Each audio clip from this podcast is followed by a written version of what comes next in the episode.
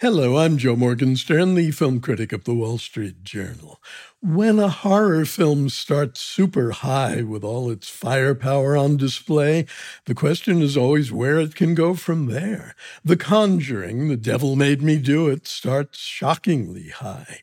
Then it settles down, regroups, and moves to a courtroom where a really interesting, based on a true story trial is about to begin.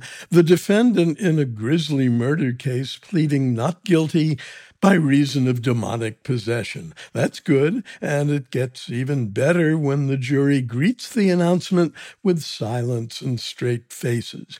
But it's the last we see of the trial, and before long, this third film in a trilogy that began in 2013 is going all over the literal and paranormal maps, tracking a curse so widely distributed that it loses its grip on its prime target, meaning us. That's not to say this installment has no pleasures to confer. Set in the early 1980s. That's fun. Patrick Wilson and Vera Farmiga are back as fictional versions of the supposed demonologist Ed Warren and his supposedly clairvoyant wife Lorraine. The fun in their performances springs, as always, from their irony proof solemnity. You can tell this is supposed to be soul shaking stuff from Ed's unswervingly earnest demeanor and Lorraine's perpetually pained one. The film was directed by Michael Chaves rather than the masterly James Wan, who did the first two.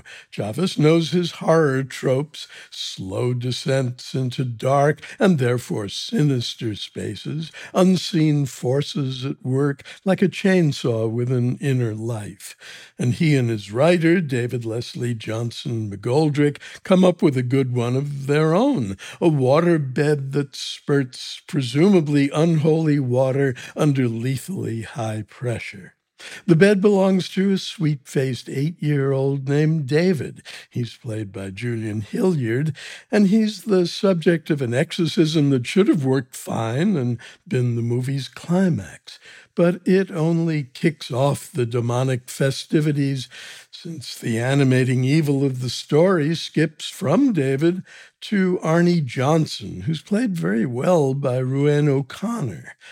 Arne is a friend of the family who intends to marry David's sister, and he's the one who ends up in court as an accused murderer.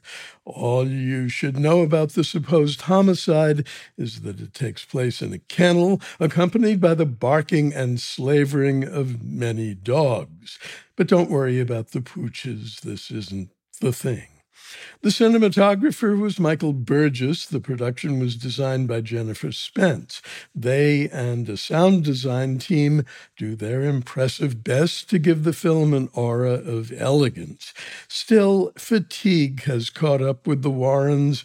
And the question about the franchise is not where it can go from here, but how much longer it can peddle humdrum deviltry. I'm Joe Morgenstern. I'll be back on KCRW next week with more reviews.